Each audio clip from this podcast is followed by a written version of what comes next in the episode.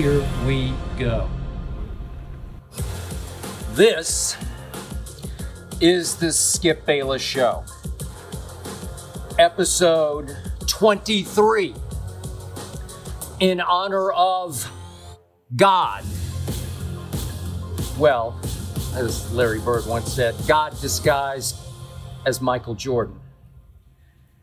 Today's episode is going to be rare, just as his airness always was in such rare air. Unfortunately, I must save all of your great probing questions until next week's episode 24 because this week I'm just going to have to start with something that is intensely personal to me. But I will end this episode 23 by giving you the backstory of why I wear Jordans every single day on Undisputed. And I will then rank my all time favorite Jordans. And then I will tell you a few of my favorite behind the scenes, off camera Michael Jordan stories as I came to know him and them in that last dance year that I covered the Bulls in 1998 in Chicago. If you're not interested in what I'm about to start with, please feel free to just fast forward to Michael Jordan. But first up, as always, it is not to be skipped.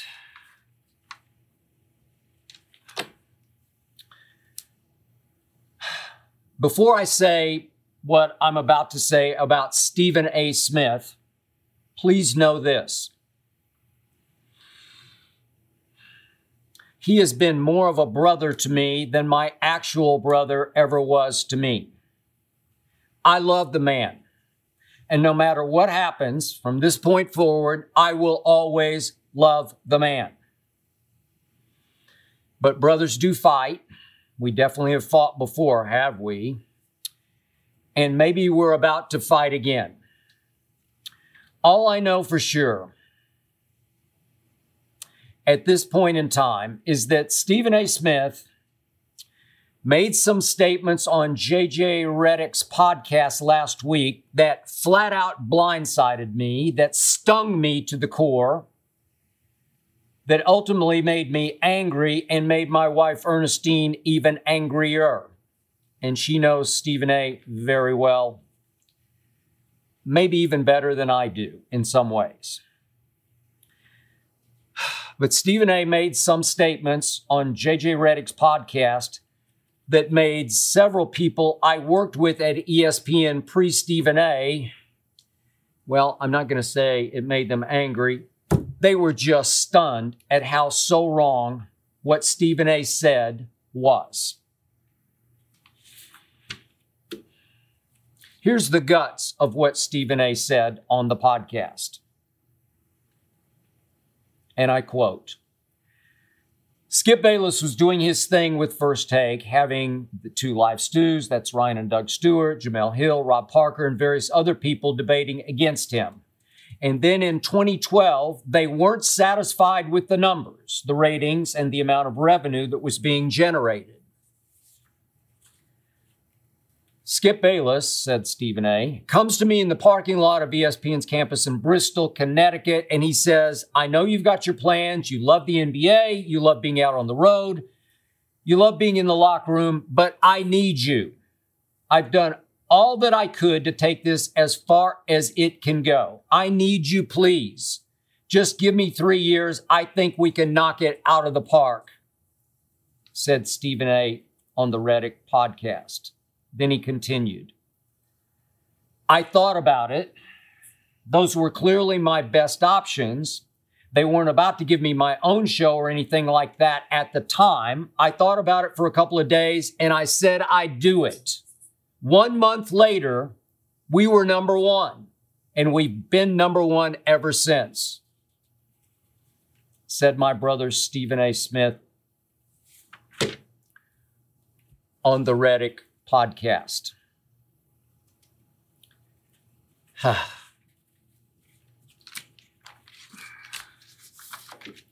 Let me gather myself.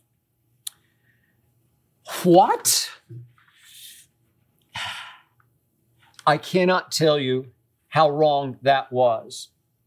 It was so recklessly inaccurate. It was such shocking fabrication. And my first thought when Ernestine sent this to me to peruse, I thought, how could my brother Stephen A turn on me like that? On, on me? Seriously? Stephen A was suggesting that he saved and then made first take. How can you save and make a show that was already as big a billion to one success story as ESPN had ever seen? The ratings and the revenues were impossibly great when Stephen A joined me in 2012. With Stephen A as my partner, First Take would never touch the NFL Monday ratings that it hit in 2011 pre Stephen A. And I had taken First Take as far as I could. Seriously? I, I was just getting started. The rocket had just launched the year before in 2011. Stephen A., how dare you? So, look, if Stephen A had just blurted out what he blurted on that podcast and it had come and it had gone, maybe I wouldn't have chosen to fire back on my podcast. But fortunately or unfortunately, the New York Post wrote an entire story about those remarks. Then it seemed like every website from here in LA to New York picked up or reacted to the Post story. And suddenly I was in danger of this fiction becoming fact. If left unopposed by me, this outrageously revisionist history just might have morphed into bona fide history, and maybe it still will. Maybe it still will become part of that public domain, and in the future, I don't know, maybe every time someone goes to write about the all time amazing success story, the, the against all odds rise of First Take, they will accept as gospel that Stephen A saved and made First Take. But trust me, that is utter untruth. To use one of Stephen A's favorite words, that is just blasphemy. But bear with me because to better drive home just how wrong these statements are, allow me to walk you back through the origins of my relationship with my brother Stephen A. First time I met Stephen A was in the aforementioned 1998 Bulls season in Chicago when I was introduced to Stephen A. in the press room, the media room at the United Center, the house that Michael built when he was in town covering the Philadelphia 76ers who were about to play the Bulls. And the first thing I noticed was that Stephen A was one of the few beat writers who wore a coat and tie to games to cover his team. And I immediately appreciated that because that appearance to me sent a message that he took his job very seriously. And in turn, I believe that the players and the coaches took him a little more seriously. I liked the way he carried himself. I liked his swagger. I liked the look in his eye. We immediately clicked in a very brief meeting.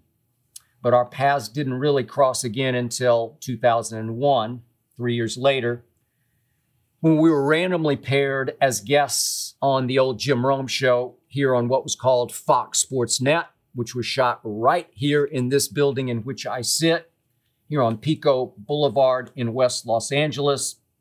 That show on the old Fox Sports Net, which predated FS1, Fox Sports 1, was called The Last Word.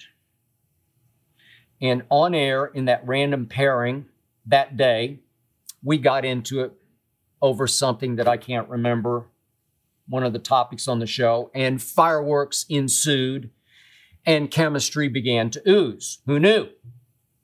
Stephen A was born and raised in the Bronx, went to Winston-Salem State, and I grew up in Oklahoma City and went to Vanderbilt University, but we immediately liked each other. We got a kick out of each other on the air.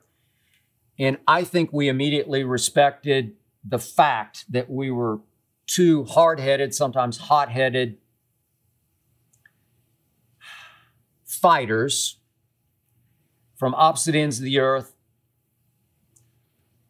who knew what we were talking about when it came to sports. At least most of the time, he knew what he was talking about. But right away, Stephen A allowed me to go hard at him on TV in ways I do not believe he would have allowed anyone else to, to counterpunch, especially another white guy. He would even let me in the beginning, right from the start, he would let me puncture that enormous ego of his with an occasional barb. I'm talking about the biggest ego I have ever encountered which is coupled with the greatest gift of gab I have ever encountered. The man could just talk, talk, talk off the top of his head nonstop, never seen anything quite like it. So I had to learn to wait until he got to his point of points, until he finally arrived at where he was heading as he talked, talked, talked. And then I pounced. Then I unleashed. And yet, Stephen A knew from the start he could trust my heart on live national television. He knew my heart was in the right place.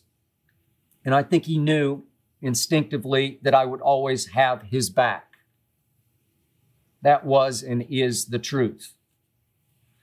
At that point, I was a far more experienced debater than Stephen A was because through the 90s, as you might or might not remember, I appeared regularly on a show on ESPN on Sunday mornings called The Sports Reporters with my late, great, dear friend Dick Schaap as the moderator, going at it with Mike Lupica, Bob Ryan, and others.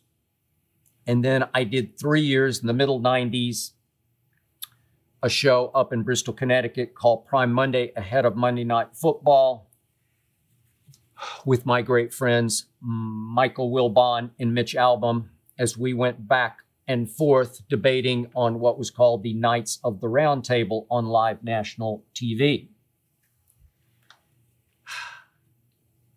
I was just, as I've told you before, a natural born arguer, yet so was Stephen A. And I found right away he could argue with the best of them because I knew the best of them. So it was in 2002 that Jim Rome got in some sort of contractual snafu. And before I knew it, he was gone. And Fox Sports Net needed a replacement show, and Rome's producer, great friend of mine named John Johnston, had the inspired idea of pairing Stephen A. and me.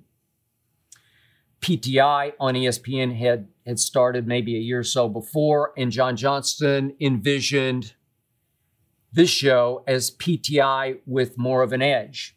He called his pilot show, which he hoped to become the show to replace Jim Rome's last the last word, called the show Sports in Black and White. And Stephen I and excuse me, Stephen A and I readily agreed to do a pilot for that show, a half hour pilot. The moment we finished said pilot, right here in this building in which I sit, John Johnston and other producers came flying out of the control room and said, We could put this on the air tonight. Stephen A. and I agreed that we would move to LA and do full time TV. But over the next couple of weeks, our pilot had to be run all the way up the flagpole to the very top of Fox Sports And fatefully and unfortunately, I was soon told that the final verdict was Stephen A is just too much to take five days a week on television. And I fought and I fought through John Johnston back up to the top of Fox Sports. I fought and I said, No, you don't get it.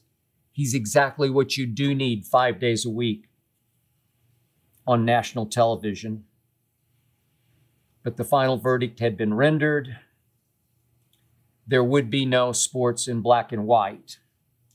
Still, I just knew to the bottom of my soul that I was destined to work with Stephen A. And we both eventually found our way to ESPN. And we actually did two full weeks together as guest hosts on PTI when Michael and Tony Kornheiser were on vacation slash going to the Olympics, I believe, in Greece that year. So Stephen A. and I had quite a run doing the show that we were going to oppose on Fox Sports Net. And we clicked and we loved it. And here we went. And I soon joined a show on ESPN2 called Cold Pizza while Stephen A got a shot at doing his own show, quite frankly. And yet, shortly into our stays on our respective shows, Mark Shapiro, who had hired both of us, was deposed as the head of ESPN. And I figured we were both a little vulnerable. Stephen A eventually was given three months to save the ratings of Quite Frankly. He was given the option of firing his showrunner, a man I came to know because he ended up running Cold Pizza for a while, named Mike McQuaid. Big fan of Stephen A's, but Stephen A replaced Mike McQuaid with what became a good friend of both of ours named Galen Gordon. And he had three good months to save, quite frankly, and it did not work for whatever reason and that plug got pulled. In fact, every plug in New York City got pulled by the new regime, except for one. There was no more, quite frankly, no more ESPN Classic, no more Stump the Schwab, but Cold Pizza survived. Why? Because our ratings were ticking up. Why was that? In my humble estimation, because we had added the debate element to Cold Pizza and it was starting to work. Some time passed, and in a shock to me, Stephen A got sideways in another contractual snafu, contractual battle. I don't know the details, but in a complete and utter shock to me, Stephen A. Smith got let go from ESPN and wound up doing Fox Sports Radio for the next couple of years. Yet over those two years, it felt like Stephen A. and I talked about once a week. And all I continued to hear from him was, hey, I, I got to get back to the worldwide leader.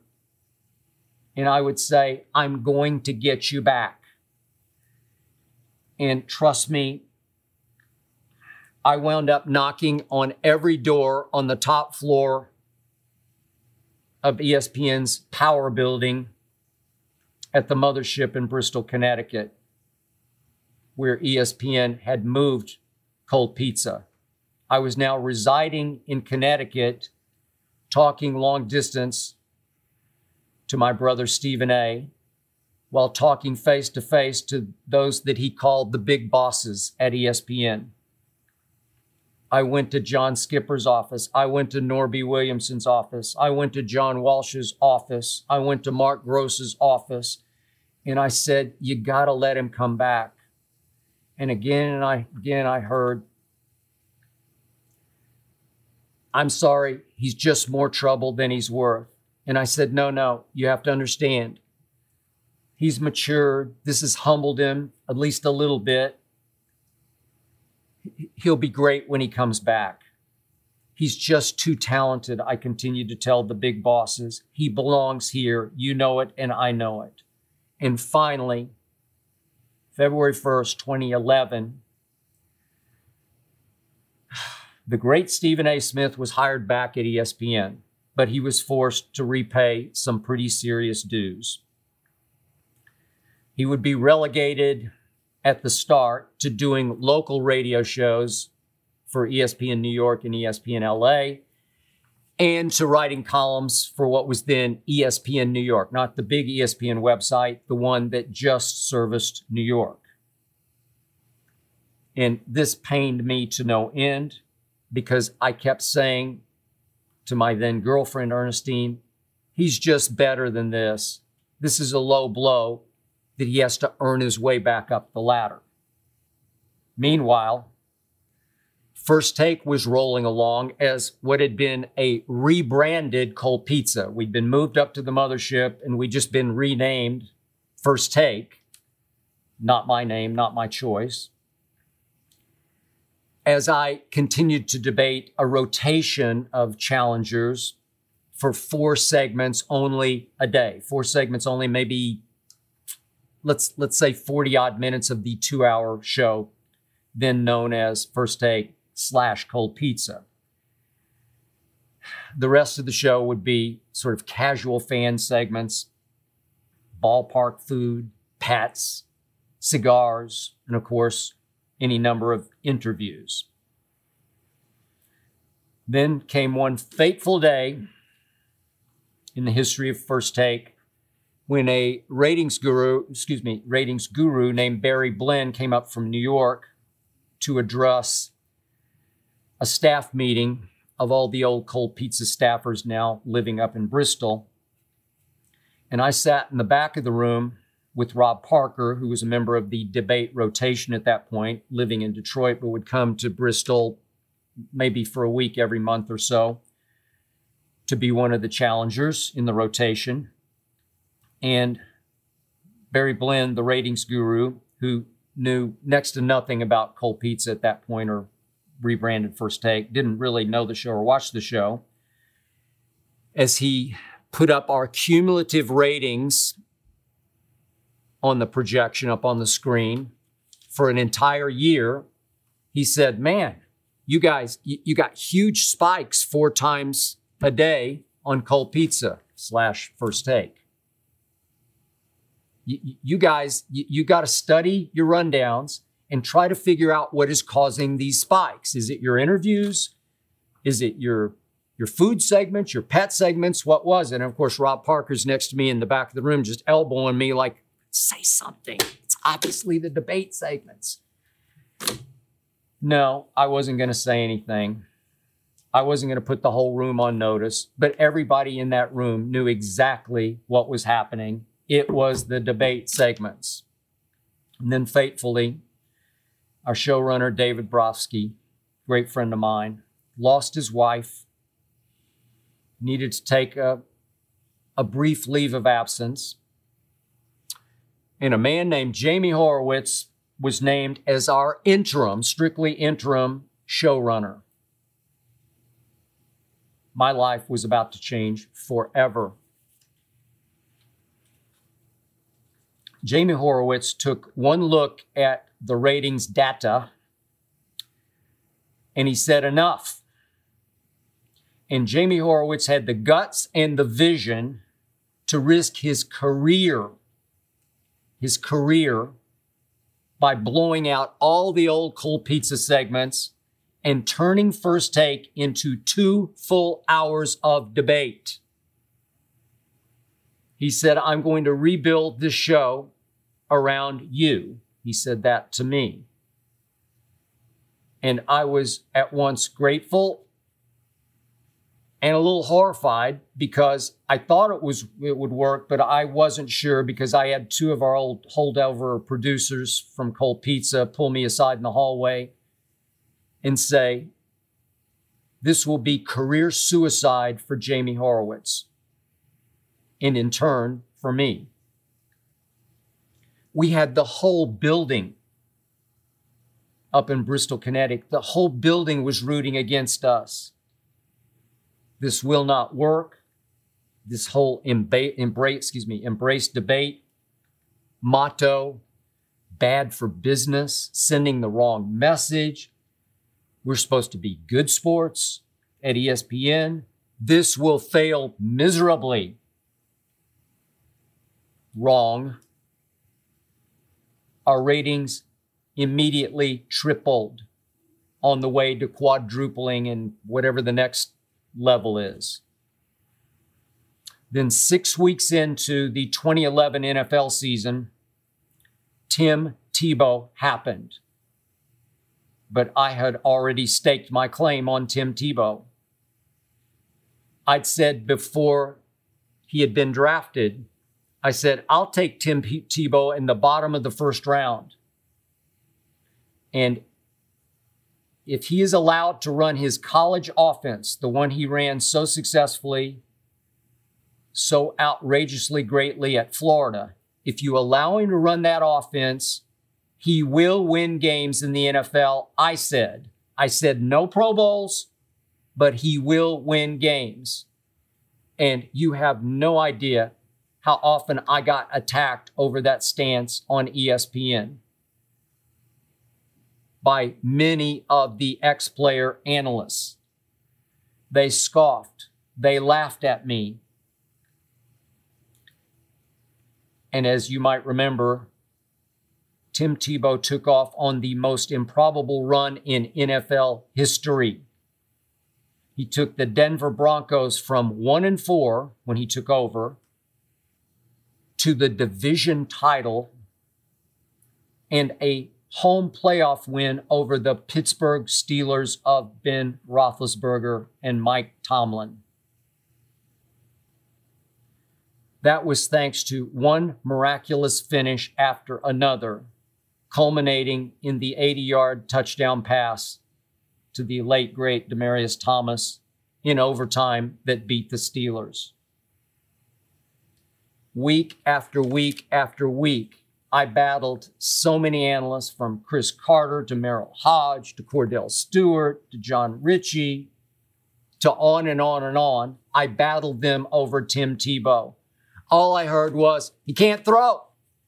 And all I said back was, all he does is win.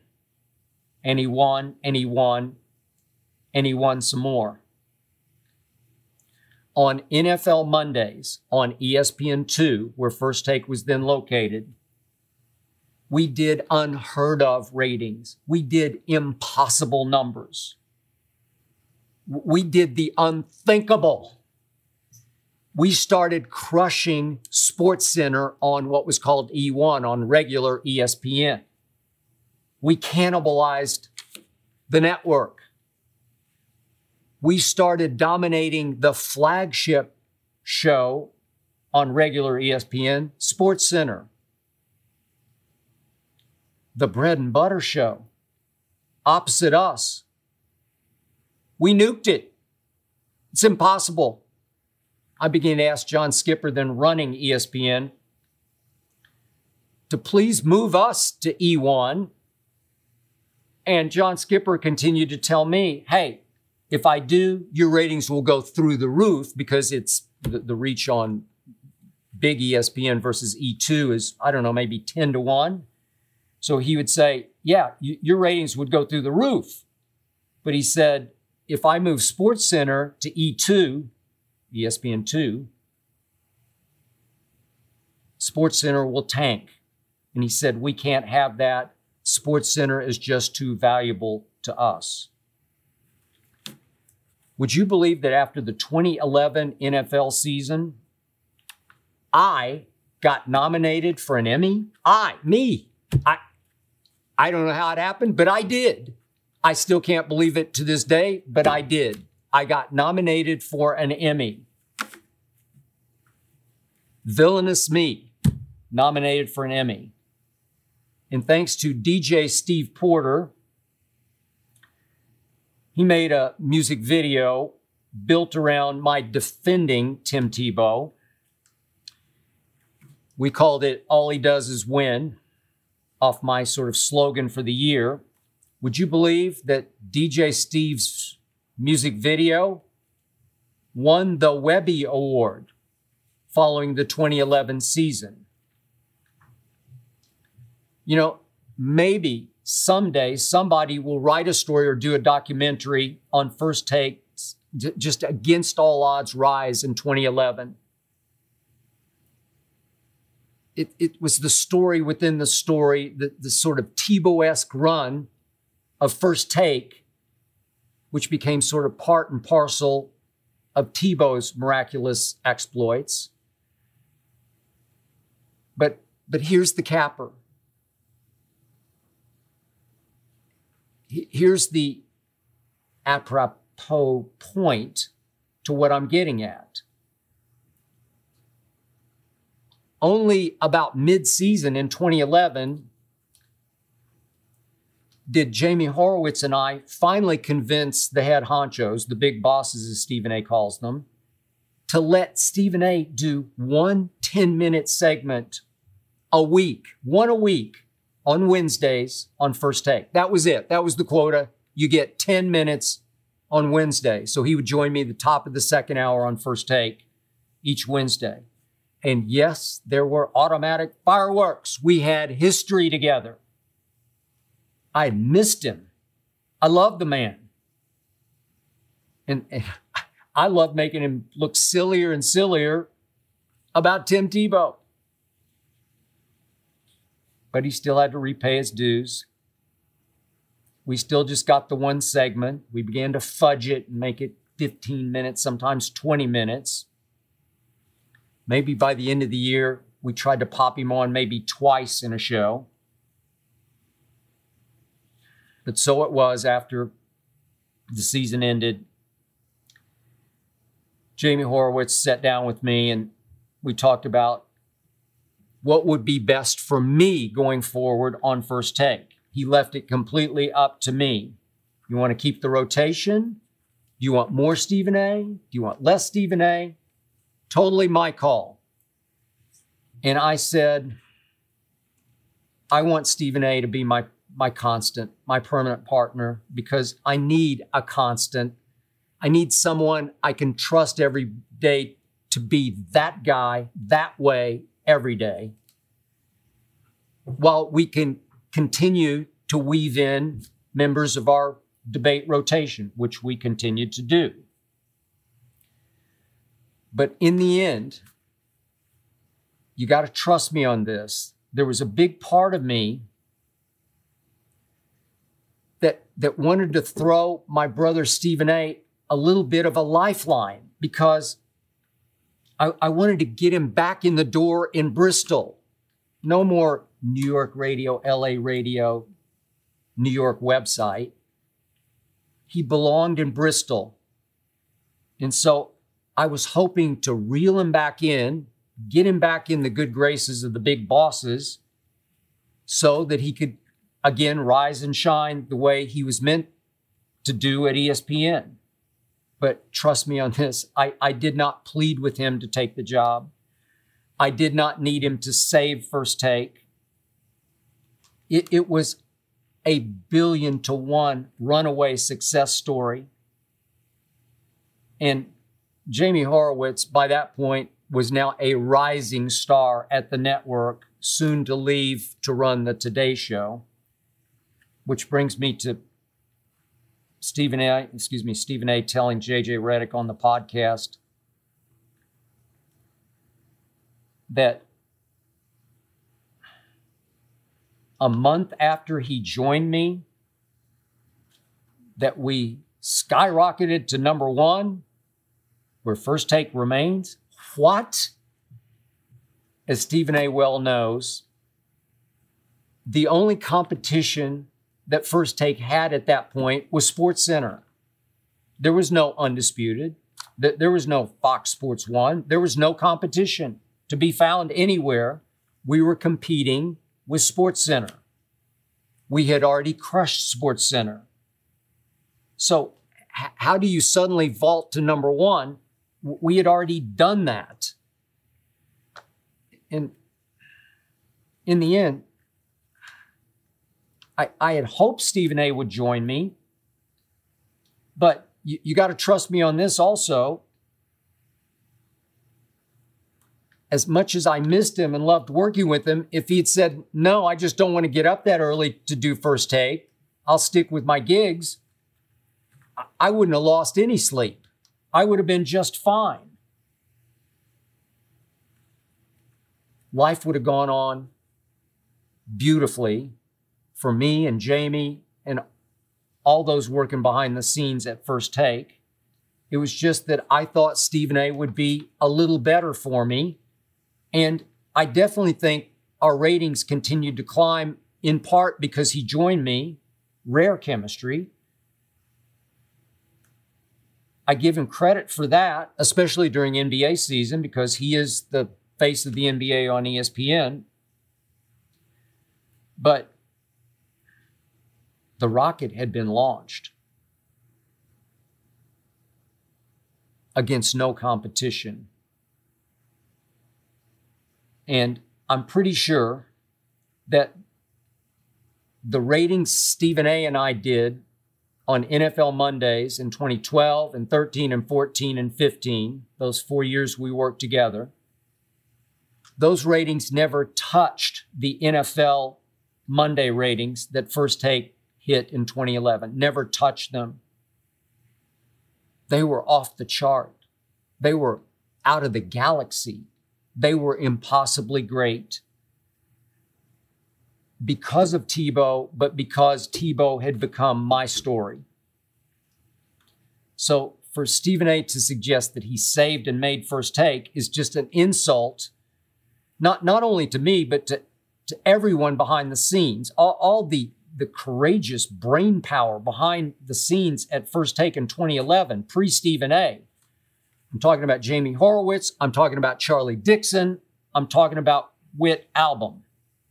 Those three who made such a difference in my life by 2016 had come here to try to build FS1, Fox Sports 1, right here in this very building in which I sit. Their message to me in 2016, as my contract was up, was We're not going to make it here unless you come and help us. And I told my then wife, Ernestine, I owe them for the opportunity they gave me in 2011. They rebuilt First Take around me. I owe them now to come help them launch on FS1 in Los Angeles. Yes, the money was good, but in the end, as Ernestine will attest, for me, it was all about loyalty and it was about challenge. I left Stephen A because I wanted and I needed the challenge to come here and try to help ignite this network and put it on the map. And we have accomplished that. And here I owe a huge debt of gratitude to my man, Shannon Sharpe. Could not have done it without you. Shannon Sharpe has been a godsend for me. Very different from Stephen A., as you might know from watching both shows. We're talking about a Pro Football Hall of Fame tight end with a deep love a deep feel for, a deep interest in, a deep command of the NBA also. Shannon Sharpe works his tail off to compete with me every single day. The highest compliment I can pay Shannon Sharpe is he holds his own with me. He is a daily challenge for me, and I love him for that. So, would you believe that Shannon and I had not been on the air much more than a month when my old friend John Skipper, still running ESPN, decided to do exactly what I had asked again and again for John to do, which was move first take from ESPN2 to E1. Again, I'm not sure what the exact number is, but maybe 10 times the eyeballs, the reach. And you just had to figure that he was moving first take to help protect it from undisputed. You should also know that in my first four years here at FS1, living in Los Angeles, every single time Stephen A came to Los Angeles, he came over to visit me and Ernestine. We did not drift apart. We did not lose touch. We actually got closer. Every trip, every time. It seemed like it was once a month, which was great by us. He would come over and we would commiserate about the good old days and we would talk about maybe someday reuniting.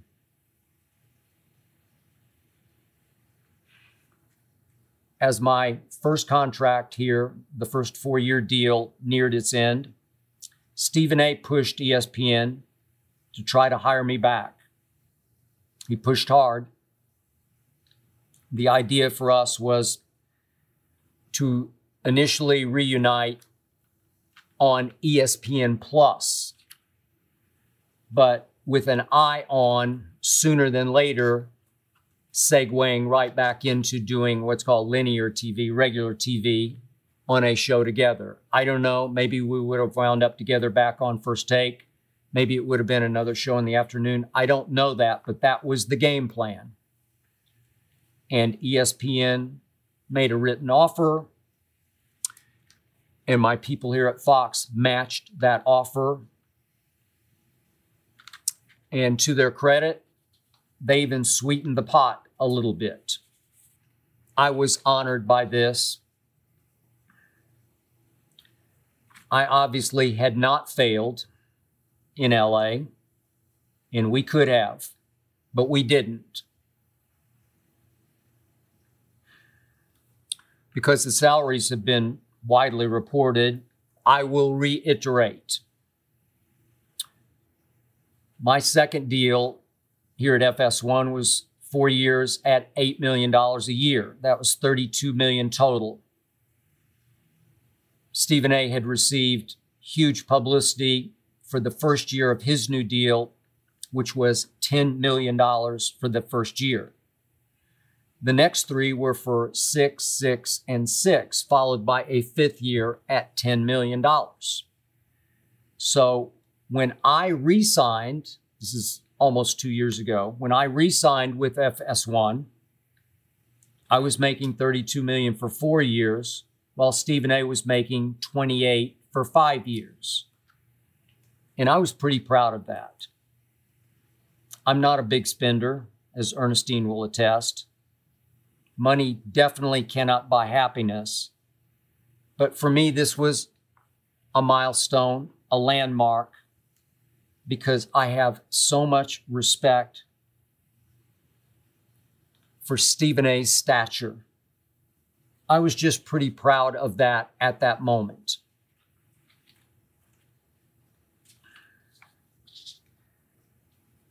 Recently, my brother Stephen A sent me pages that he has written for an upcoming autobiography. These pages cons- were concerning me, and he wanted me to take a look and sign off on all that he had written about me, which was nice of him. I read them all, I had no problems. None of what he said on the Redick podcast was in any of these pages that I read. That's why this felt like so much of a sucker punch when I read, then saw what Stephen A said on the podcast.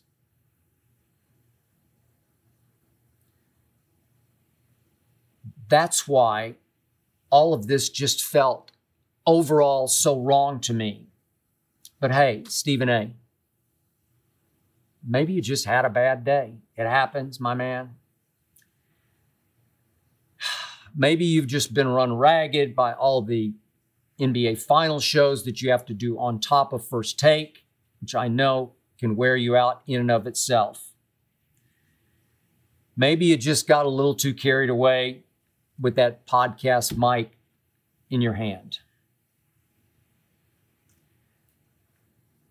But I still love you, Stephen A. Smith, and I always will. And who knows? Maybe somehow, maybe someday. You never know.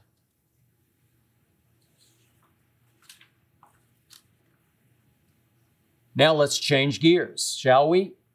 In honor of episode 23, I will answer this question How did I come to wear Jordans on air every single day on Undisputed? Well, for years and years and years and years and years, I wore your basic men's dress shoes on TV. You know, I'm, I'm talking about every male wore men's dress shoes on TV. And it finally dawned on me one day wait a second. I, I, can't ever remember any shoes worn by any male that I work with on TV. They all just blend together. Men's dress shoes. They're just boring. Expensive ones, inexpensive, excuse me, inexpensive ones, it just didn't matter. They were just as boring as the chicken and broccoli I eat twice a day, every day.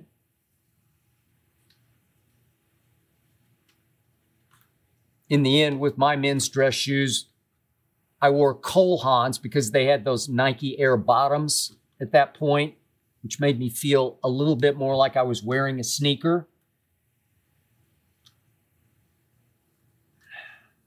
But at that point, I owned only one pair of Jordans,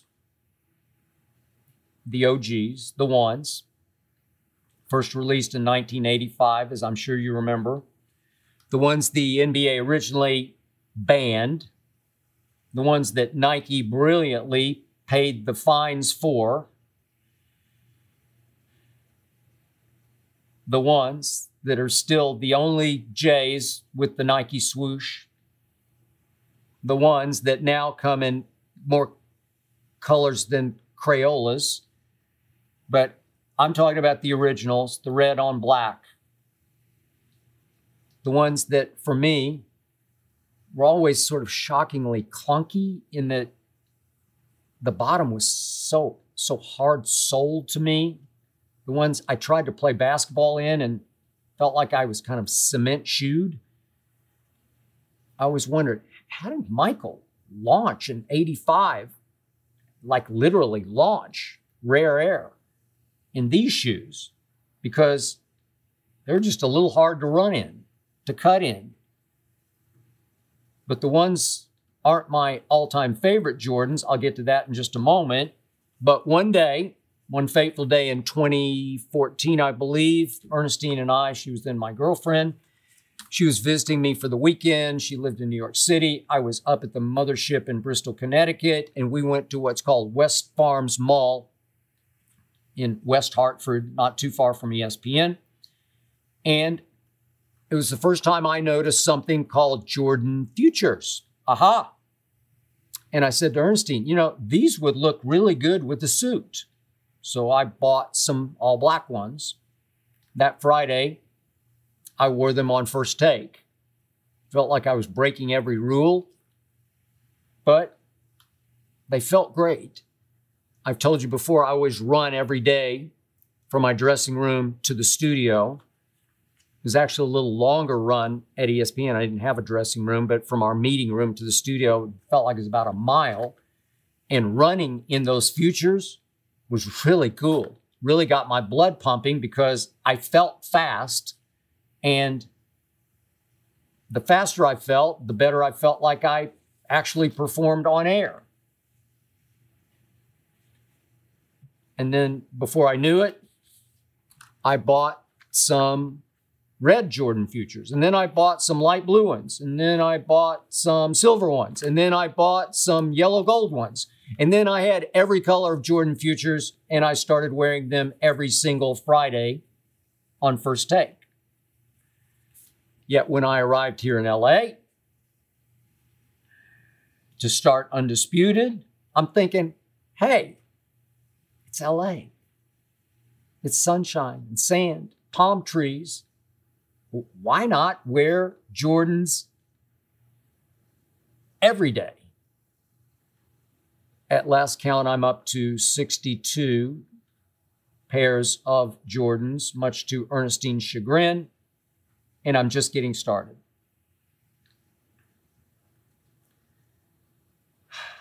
My favorites are in order. Number one, my 11s, my Concords in black and white. The first Jordans with patent leather. The 11s that became Michael Jordan's favorites. The ones designed to be worn with a tuxedo. The ones that look by far the best with a suit. The 11s that Jordan wore in the original, the one and only Space Jam. Sorry, Lagon. The 11s to me are by far my favorites. When I want to feel and look my best, I go to the 11s. Low top, mid top, high top, whatever. I just love the look of the 11s. Number two on my list of all time favorite Jays have a sentimental component. They're my 13s with the green trim. The ones Lil Wayne gave me for Christmas two years ago. I wear them proudly, my brother Wayne. And number three on my list are those OGs, the ones, the first pair I ever had, as I've said often to Ernestine, I would sleep in my Jordans if she would let me. She will not. I even have four pairs of Jordan golf shoes. At least when I play badly, I look good. Now, in honor of episode 23, in honor of the undisputed GOAT, not the phony GOAT, not Lagon, I give you three quick behind the scenes anecdotes from that last dance season I covered in Chicago as columnist for the Chicago Tribune. On off days during the NBA Finals, the Bulls would pick one player to talk to the media. The day in question was not Jordan's day. After practice, he walked past me and Terry Armour, who was the Bulls beat writer for the Chicago Tribune. We were two of Jordan's favorites in the media, and I put quotes around favorites because I, I'm not sure he really loved anybody in the media, but we were two that he tolerated the most.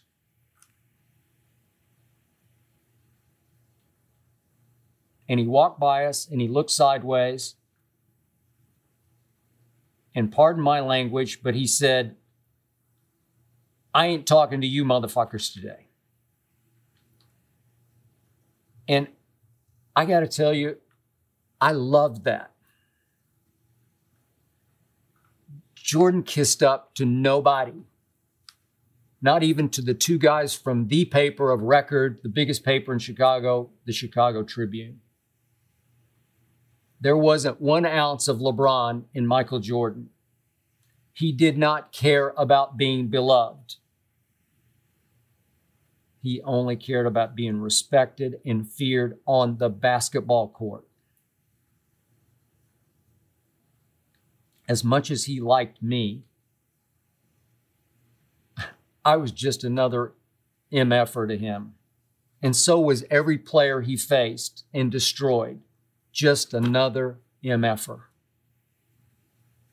Anecdote number two.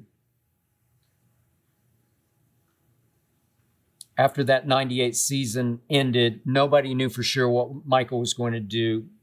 Would he actually retire because Jerry Krause, the GM, was hell bent on replacing Phil Jackson with Tim Floyd. Nobody knew for sure. I couldn't really bring myself to believe it. Michael walking into the sunset at age 35. Michael was playing in a pro am golf tournament in Chicago, and I went out to watch.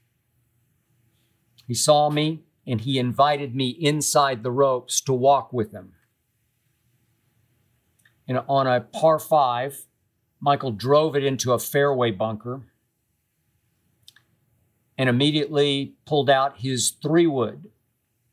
If you know golf, a three wood out of the fairway bunker is not an easy shot. So I said to Michael, That's a hard shot. And he said, No, it isn't.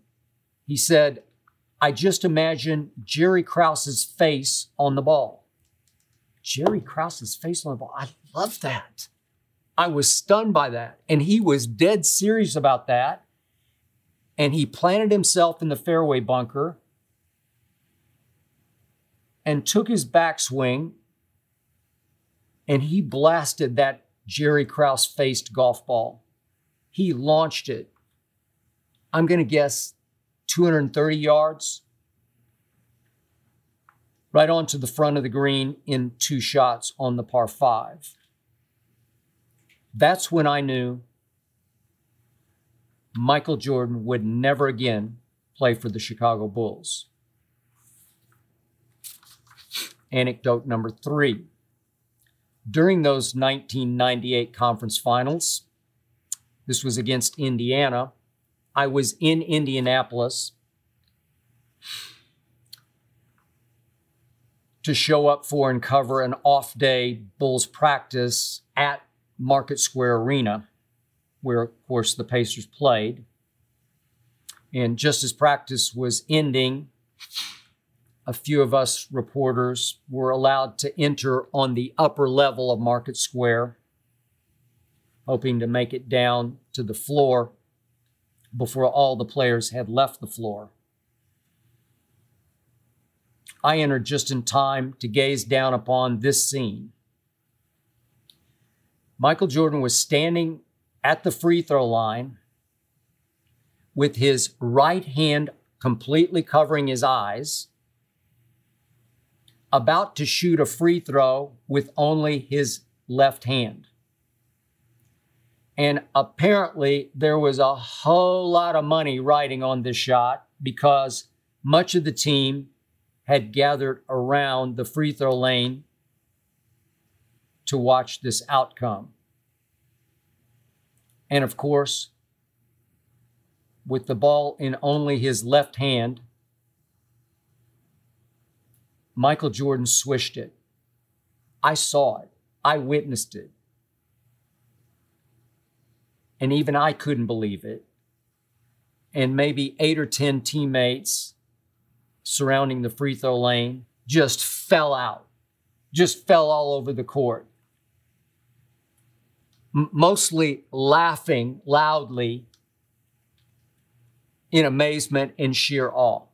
He had done it again. I don't know who his victim was. I couldn't really tell against whom he had bet.